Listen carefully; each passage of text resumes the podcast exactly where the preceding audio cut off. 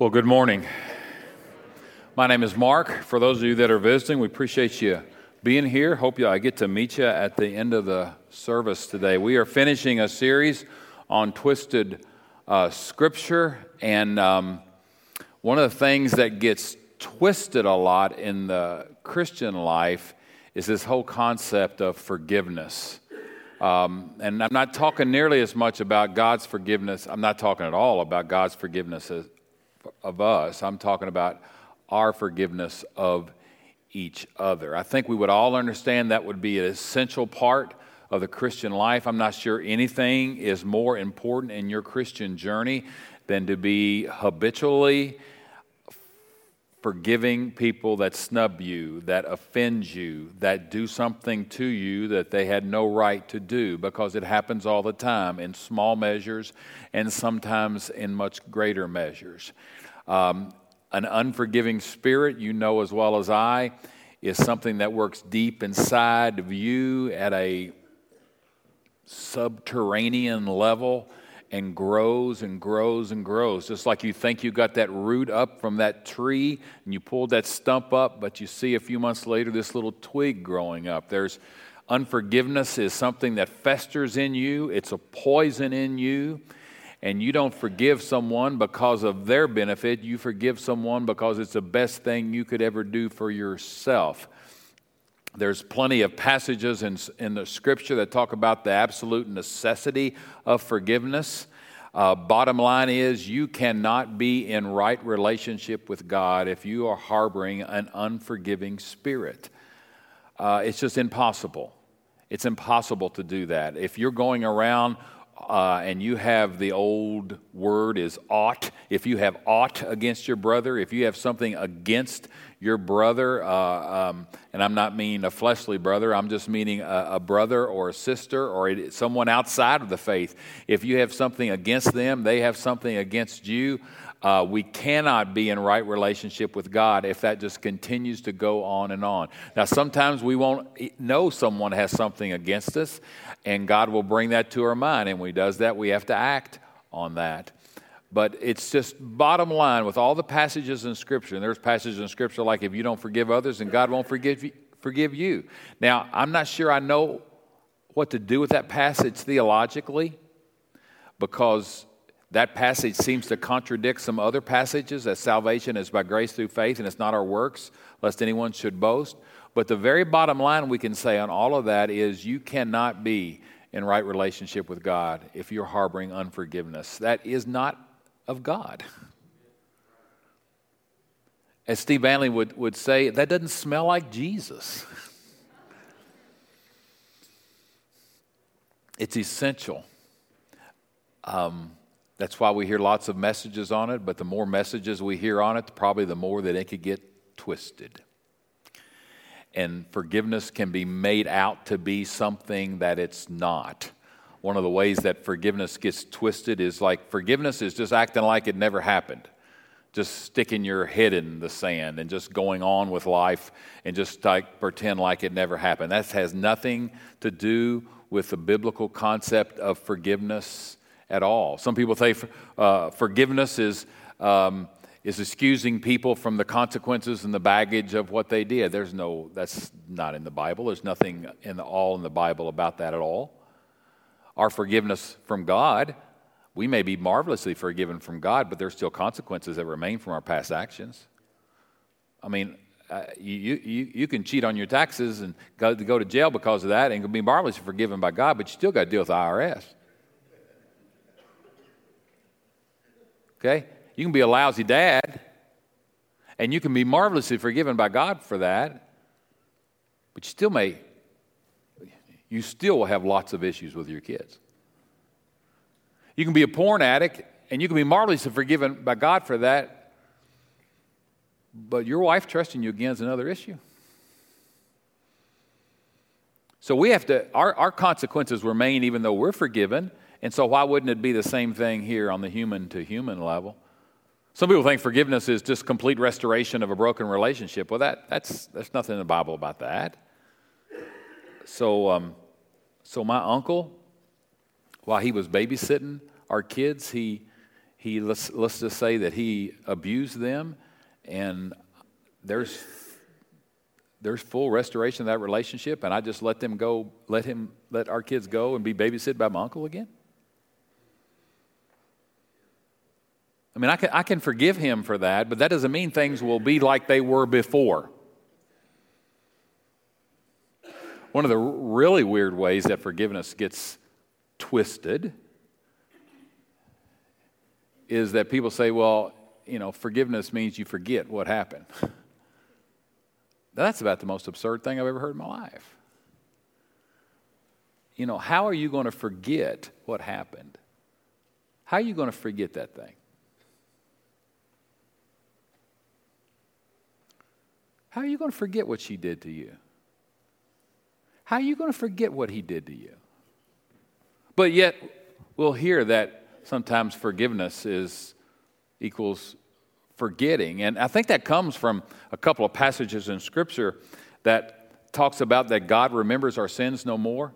Isaiah chapter 43 is one of them, and it plainly says that God remembers our sins no more. I, even I, am he who blots out your transgressions for my own sake, which is a fast, it was a sermon all in itself, and remembers your sin no more.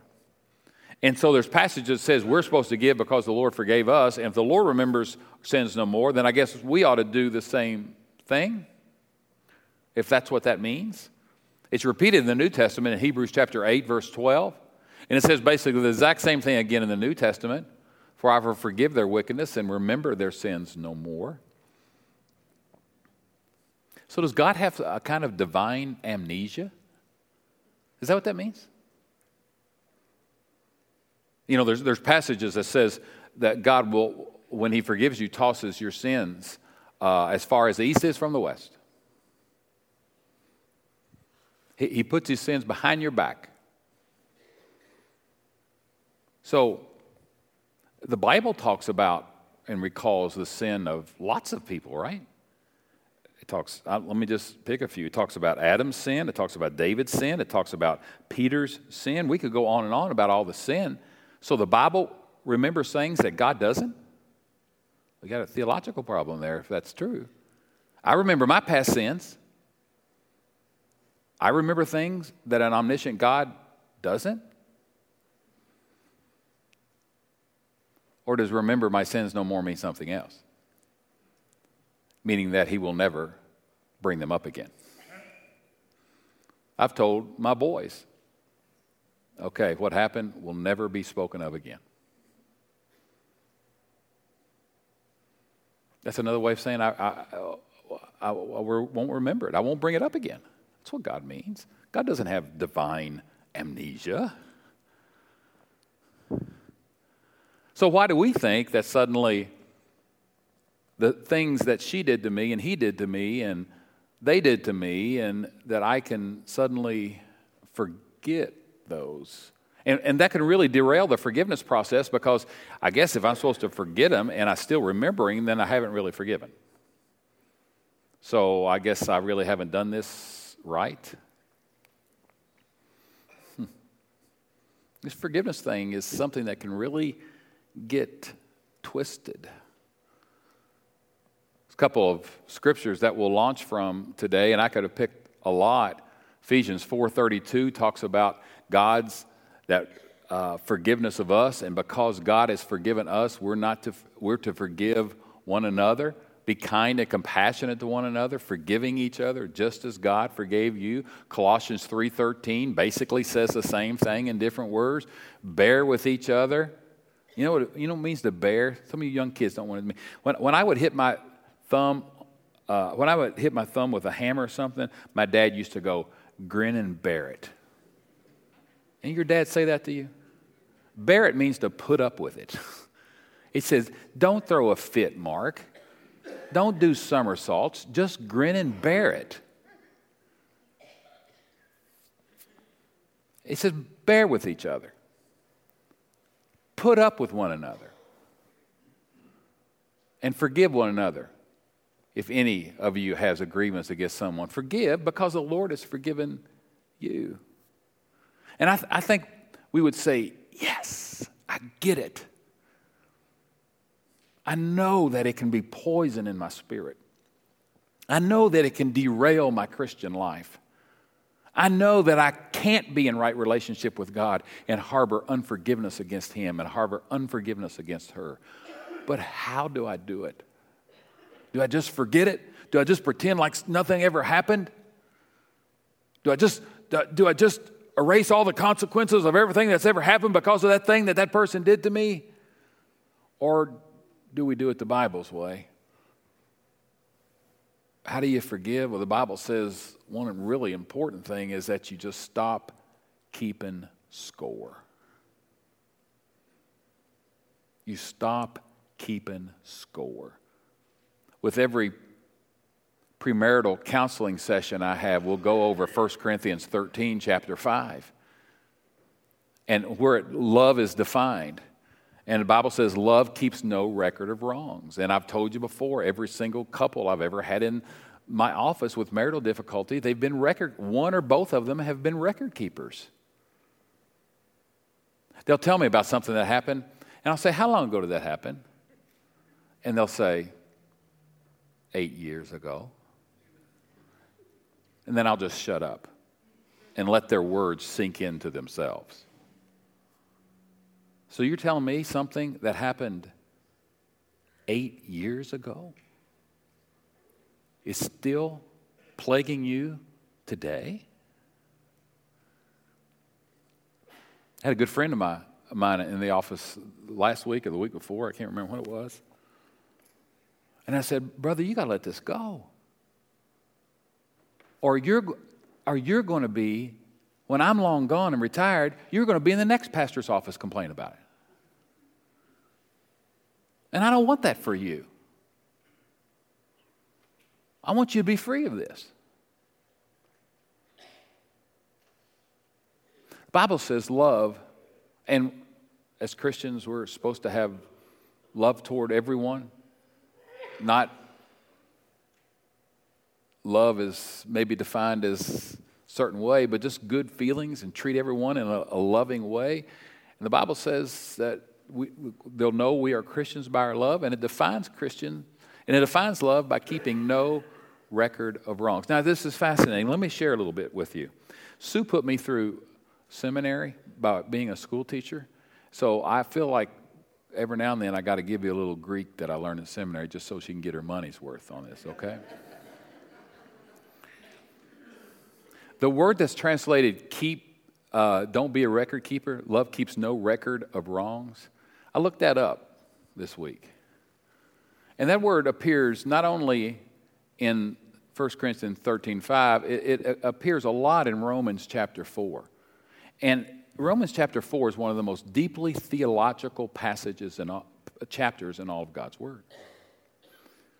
And so this word that's translated love keeps, keeps no record of wrongs.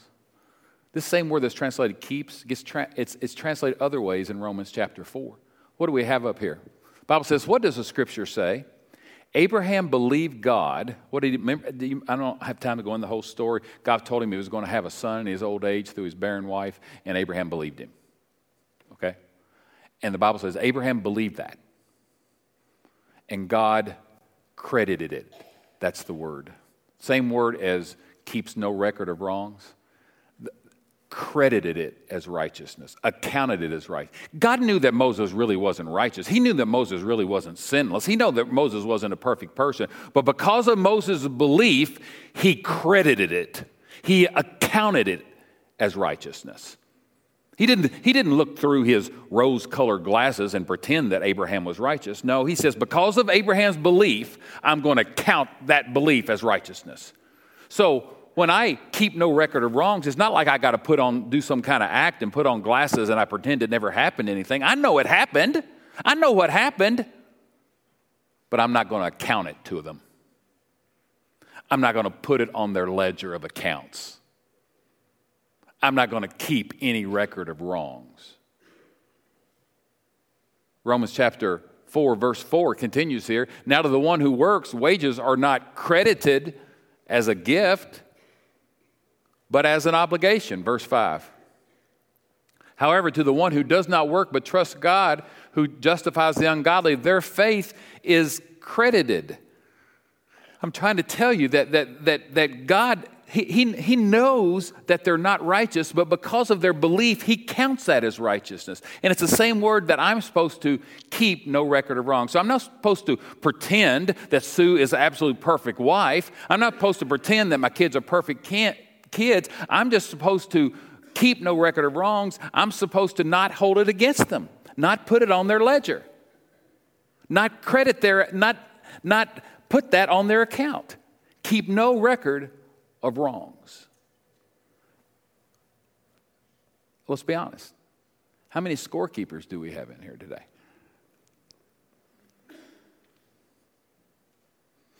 Peter one day went up to Jesus, and Peter decided he was going to be a super duper saint and show off to the other disciples how, how great a disciple he was. And he says, Jesus, how many times should we forgive? Seven times? And Jesus says, No, how about 70 times seven? Now, my dad told me when he was a first Christian that my dad was so clueless about the Christian faith, he thought that meant 490 times.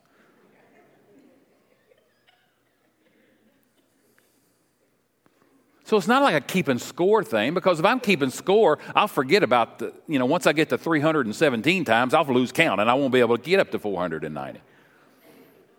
So it's not, it's not this keeping score, it's just 70 times 7. It's not just 7, it's, it's 70 times 7, 700 times 7, 7,000 times 7. This is not a record keeping kind of thing.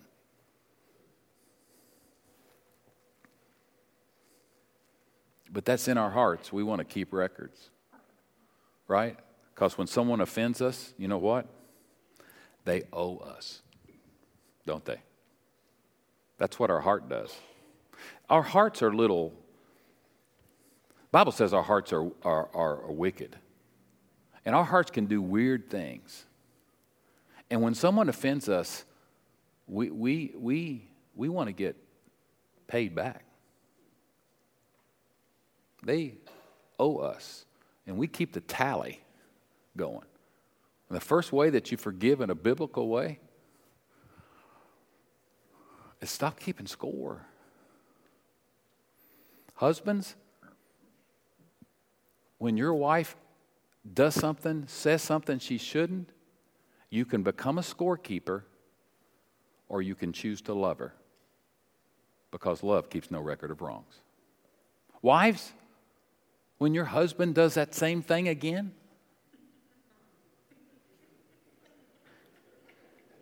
you can choose to be a scorekeeper or you can love him because love keeps no record of wrongs. Now, what would our divorce rate be if people practiced that? What would our divorce rate be? But we have a high divorce rate because people are naturally record keepers, scorekeepers. You want to forgive as the Bible wants you to forgive? It starts with don't keep score anymore. I know what they did was bad. I'm not diminishing that. It's like I'm going to say the same thing I said in the Get Over It series. I'm not, when I tell you to get over it, I'm not belittling it. I'm just saying, man, whatever you got to do to get over it, start it. Because I don't want you in the next pastor's office complaining about the same thing.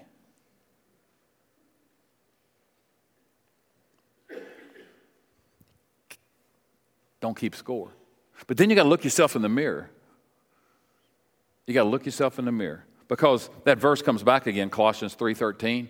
That comes back again, you know. Forgive as the Lord forgave you. So why do I forgive? Is because he's forgiven me. So I can look myself in the mirror here and see, do you know what God has forgiven me of? And I'm holding something against someone else after God has forgiven me of all of that? I can look myself in the mirror. That's what the Bible says. Forgive as the Lord has forgiven you. Turn around and look yourself in the mirror. and understand the boatload of stuff that you've been forgiven of, and how selfish, how arrogant of me to withhold unforgiveness from you if God has granted it to me. And Jesus even tells a parable about that. Jesus says there, there was this debt of, of an untold amount of money that this man could never ever repay, and the guy just forgave him the debt. And so this guy was forgiven of this unbelievably huge amount of money, and then he turns around and goes to a friend and a little small bit of money. He says, Pay me that money that you owe me. And it's just a little small bit of money. And he said, If you can't, can't pay me that bit of money, I'm going to throw you in debtor's prison. And God was saying, Are you telling me that I forgive you from this unbelievable amount? And you go and extort it out of this guy that owes you a little bit? And God is showing the depth of forgiveness here. Look yourself in the mirror.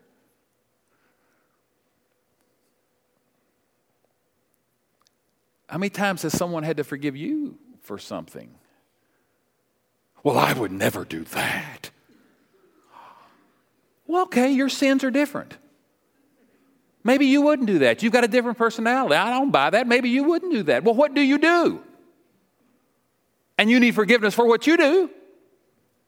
Well, but, but, but, you know. We don't want to turn around and see ourselves in need of forgiveness.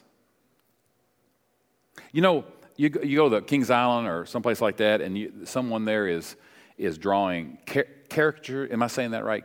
Help me pronounce that word. Thank you. I was absent in third grade that day. They told us how to pronounce that word. And,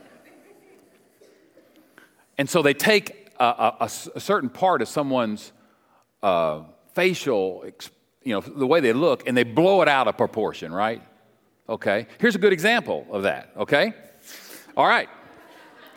That's not exactly a caricature, but it kind of is, all right? Now, to make a caricature of our president, you just need two things. You need the hair and the mouth. That's all you need. Now, it don't even need to look like him too much. If you take that hair away it, and take the, the, the red tie and the white shirt and all that off, it don't even look like him that much. But you know it is because of the hair and the mouth. And sometimes we do that to people that have hurt us. They say someone has lied to us. When we see them coming, the only thing we see is liar. We blow that huge. We don't see the other things in their life. We don't see what they may have gone through. We don't see the, the hurts and struggles that they have in their life, which probably pretty similar to the hurts and struggles that I have in my life. We, make a, we just see them as liar. Liar. if I, if I really, really want to forgive somebody, I got to look in the mirror so I can forgive just as God has forgiven me. I have a quote up here. It's kind of the, the, the slide is kind of light, but this, this is a marvelous quote. And I found it this week as I was as I was studying. This is a marvelous quote. I don't have any idea who the guy is, and can't even can't even hardly read it. But man, look at that. Forgiveness flounders because I exclude the enemy. The enemy would be the one who offended me. Forgiveness, flound, you know what flounders means? Everybody know it, forgiveness fails. Forgiveness flounders because I exclude the enemy from the community of humans. I just make, make them such bad person. I wouldn't do that. What kind of person does he think he is? Was he raised in a barn? We, we exclude the enemy from the community of humans and myself from the community of sinners. You get that? I sure can't see myself in that person because I surely wouldn't do that. I'm too good.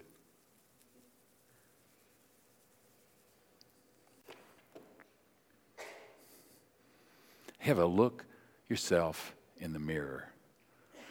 I got a video here by Dr. Charles Stanley, who I don't know if he's still the pastor at First Baptist in Atlanta or not, but he's a very influential pastor in, in, in the United States. And you've seen him on TV and all that stuff. And, and his father died when he was nine months um, old, and, and he had, so he was raised by his stepdad, and the stepdad was very cruel to him. And uh, this short little video clip, I've had to cut a lot out of it. If you want to look at it all, you can YouTube and search Charles Stanley interview and it'll come up. But um, this is a little bit how you got to look yourself in the mirror on this whole issue of forgiveness. Can we play that, Jen? Knowing the home that you grew up in, you talk in your book about living with angry people. From the age of nine, you had a very angry stepfather in your space every day. You say in your book he didn't ever speak one word of kindness or encouragement to you. Never. And it was violent at times. How, how has this temperament resulted or survived the, the years of, uh, of abuse that you experienced? Well, you know, uh, I was saved when I was 12, and I guess God knew He'd better get me early. Mm-hmm. so um, I had a difficult time with that for a while, and even after I had gone away to college and left home, deep down inside of me, I could still think about the things He said to my mother. It was not so much what He said to me or what He didn't do for me, it was the way He treated her. And I, I remember one occasion that um, I came in and he was acting like he was going to choke her. And I ran and shoved him off of her and I told him, I said, if you ever do that again, I'll kill you. Now, I probably didn't mean it, but um, he never touched her again, for one thing. And um, I had to deal with that, and I was a pastor. So one day I was just praying and thinking about something I was going to preach, just like the Lord said to me you have unforgiveness in your heart. I thought, well, toward whom? Because in my circle at that point, I didn't have any. And he pointed me back to my stepfather. So I this went, was old stuff. This was old stuff that stuff. had just never been cleaned out. That's right. So I went to see him. My wife and I went to see him and my mother, and um, uh, we sat down. And I said to him, I said, John, I said, I, I want to ask you to, to forgive me for something. And immediately he said, Oh, you don't need to ask me to forgive you. I, I said, Yes, I need to ask you to forgive me. And I told him, I never accused him of what he did. I never mentioned anything that he did. I just said, I need to ask you to forgive me for holding an unforgiving spirit towards you. Now, if I had said, because you did this and this and this, that would have canceled it out. Because if you're going to ask for forgiveness, you don't name the problem. Maybe in some situation when the person doesn't really understand what it was. And so um, I can still remember that uh, he got up, came around the table, and hugged me and asked me to forgive him for all that, that he had done. And um, that was a very emotional moment for me. How beautiful. And uh, uh, the book that Dr. Stanley has written called The Gift of Forgiveness, I would recommend that to anyone. Dr. Stanley has had to work through a lot uh, in the forgiveness issue. He tells a story about um, being associate pastor at the church. He is now the senior pastor out, and how they tried to run him out and vote him out, and people would be his friends one week and not his friends the next week. And literally, one time when he was preaching a sermon, someone come out of the congregation and hit him with a clenched fist right in front of everybody. You know how those Baptists are, you know.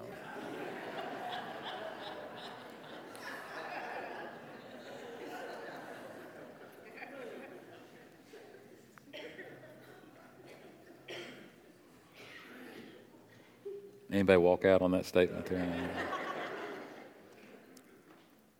I would recommend the book by Dr. Stanley, Dr. Charles Stanley, The Gift of Forgiveness. Did you hear him say that he had to look himself in the mirror and go ask his father to forgive him because I've harbored an unforgiving spirit against you? After, and the story is the story is uh, lengthy about how poor his stepdad treated him. It's lengthy. He said, I need to ask you forgiveness. When you turn around and look yourself in the mirror,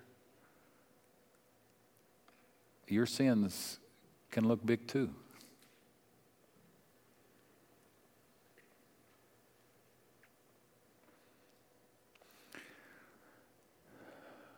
If you want to forgive the way the Bible says forgive, and not, not any kind of thing that we get twisted or some preacher came preach this one time, you know. No, the way the Bible says, the Bible says, first of all, you, you got to stop being a scorekeeper. And second, you've got to look at yourself. You've got to look yourself in the mirror and forgive as God has forgiven you.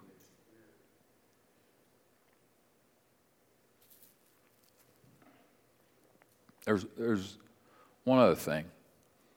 This is hard, and I, I'm probably not going to explain this very well. There's a debt, right?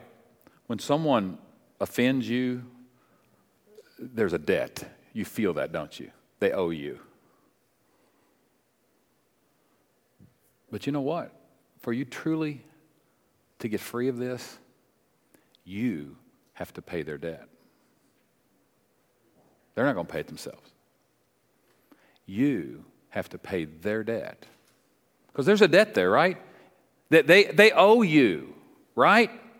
And, and, and when the Bible talks about forgiveness, it uses an economic word a lot of times on, on um, paying a debt. And a word that's used in business a lot, that the debt was paid. That's the word that the Bible uses a lot when it talks about forgiveness. Isn't that, is it any wonder then, then when the disciples asked Jesus how we should pray in Matthew 6, chapter 12, Jesus says, Forgive us our debts Forgive us what we owe you, as we have forgiven the people who owe us. There's a, there's a debt there, isn't there? You, you know this. Let's take off our Christian clothes just for a second and, and just be honest. They owe you, don't they? You feel that in your spirit. They owe you.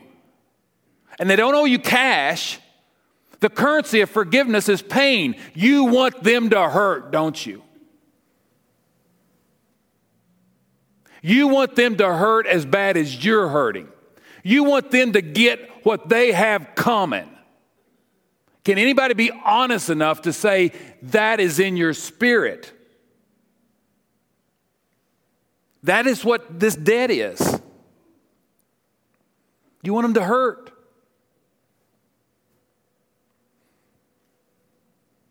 And so you, you go around and you, you, you try to get them to pay their debt. And so you go off at them and you scream at them and you try to make them feel bad. And, and, and, and you, you go around and, and you tell other people about it. In, in, in the, in, under the guise of prayer requests, of course.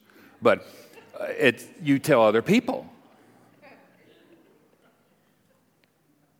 And, and there's nothing wrong with finding a trusted friend that you totally unload on and you and, and you and that trusted friend have have this um, this this understanding that she can tell you and you can tell her. And man you can just there, there's people you have to let it all out. I understand that. But it don't go to every tom dick and harry. Yeah it don't go on facebook. We need to pray for dear joan because she has really offended me. And then you go into what she did and you're extracting, you're, you're trying to get from them what they owe you with gossip or even ruining their reputation or slander or just being cold to them. They owe you a debt. And you're not too Christian not to feel that. They owe you. And the currency that they can pay that with is not cash, it's pain. You want to extract hurt from them. You want them to hurt just like you hurt.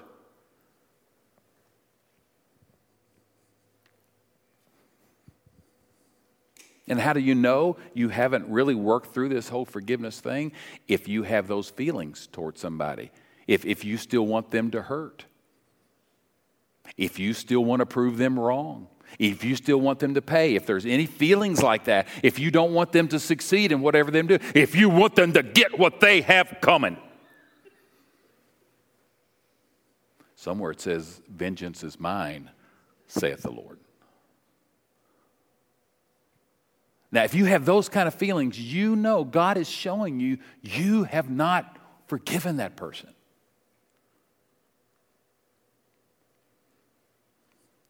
So, how do you pay their debt? How do you pay their debt. Well, when you're tempted to go off on them, you don't. You know what? That'll hurt because you want to. You want to. And when you're tempted to gossip about them, you don't. And that'll hurt because you want to. And when you're tempted to put a black mark on their reputation, you don't. And that'll hurt. And when you're tempted to, to be cold to them and walk the other way when you see them in Home Depot and whatever, you don't. And in that way, you're paying the debt and you're and you're doing what the Bible tells you to do. And you are not returning evil for evil. But you overcome evil with good.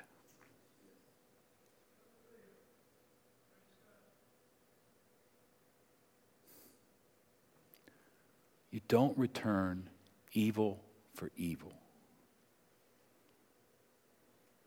You overcome evil with good.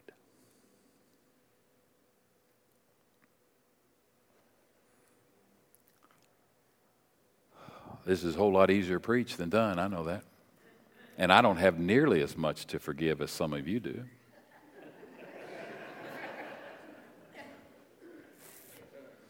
I've had a few things in my life that I've had to let go of. Nothing huge. Some of you got stuff, man. Some of you got stuff. And, and I'm not here to tell you that forgiveness is this little step one, step two, step three. No, it, it, it, it, it could be a journey. But please start it. That's what I mean when I tell people to get over it. I'm not belittling them. Just do what you have to do to get over it. It may take a long time. You may need to go to professional counseling. You may need to do a lot of things. Start the journey. And in that journey, you'll find that you need to stop keeping score. You need to look in the mirror. And then you need to inwardly pay that debt yourself that they owe you. This is a God thing, friends. I mean, Mark walks past you in the hallway and doesn't say anything to you, and you can forgive him. That's not a God thing. You can get over that yourself, okay? But some of you got God things to get over. And, the, and the, the good part about this is that He is desirous of that poison to be taken from you. He is more desirous of that root of bitterness to be taken from you than you are. You're not in this alone. This is a God thing. You can't grit, clench your teeth and do this in your flesh. This is a God thing.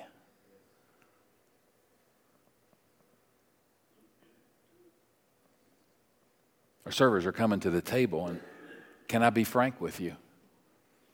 We're getting ready to remember what Jesus went through to forgive us. Can I be frank with you? If I'm in line to be able to take the body and the blood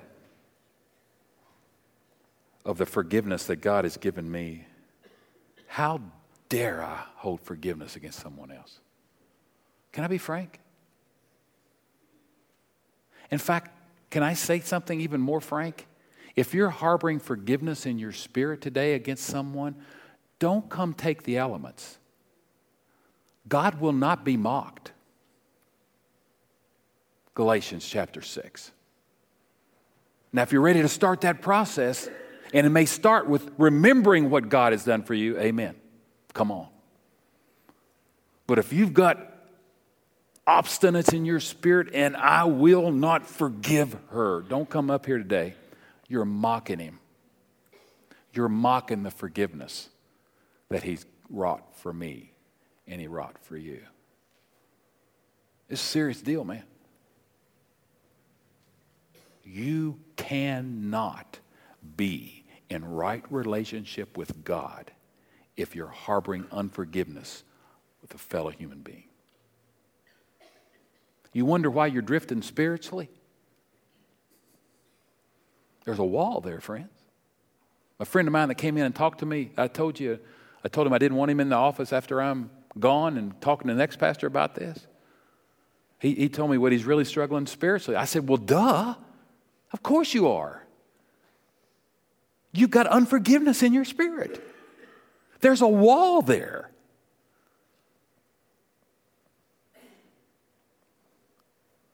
Man, take that root out.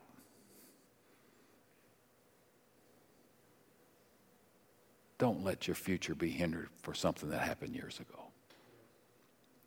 What your dad did, what your mom did, what your husband did, what your wife did. You know what I found in the counseling room? I got to quit. You know what I found in the counseling room? A lot of parents, and they won't even talk about it because it sounds so unloving to say it. You know how mad some parents are toward their children because their children have caused them such problems? Their children's are, I've had tell them the same thing over and over again, and they keep doing that, and they've, they've, they've, bottom line of that is probably pride because they've given me a bad name. That's it, isn't it? That's it.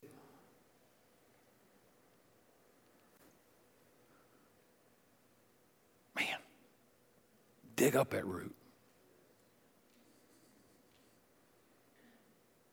And be free to be the Christian that God wants you to be. Father, this is, um, this is big time stuff here. And one little message doesn't do it justice.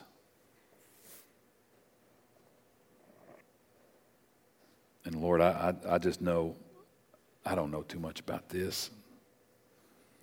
I just know what your word says. Help me and help the rest of us to be habitual forgivers. Help us to not be scorekeepers, to look ourselves in the mirror and to pay the debt ourselves. Deal with us now as we come to the table and to the altar. In Jesus' name, amen.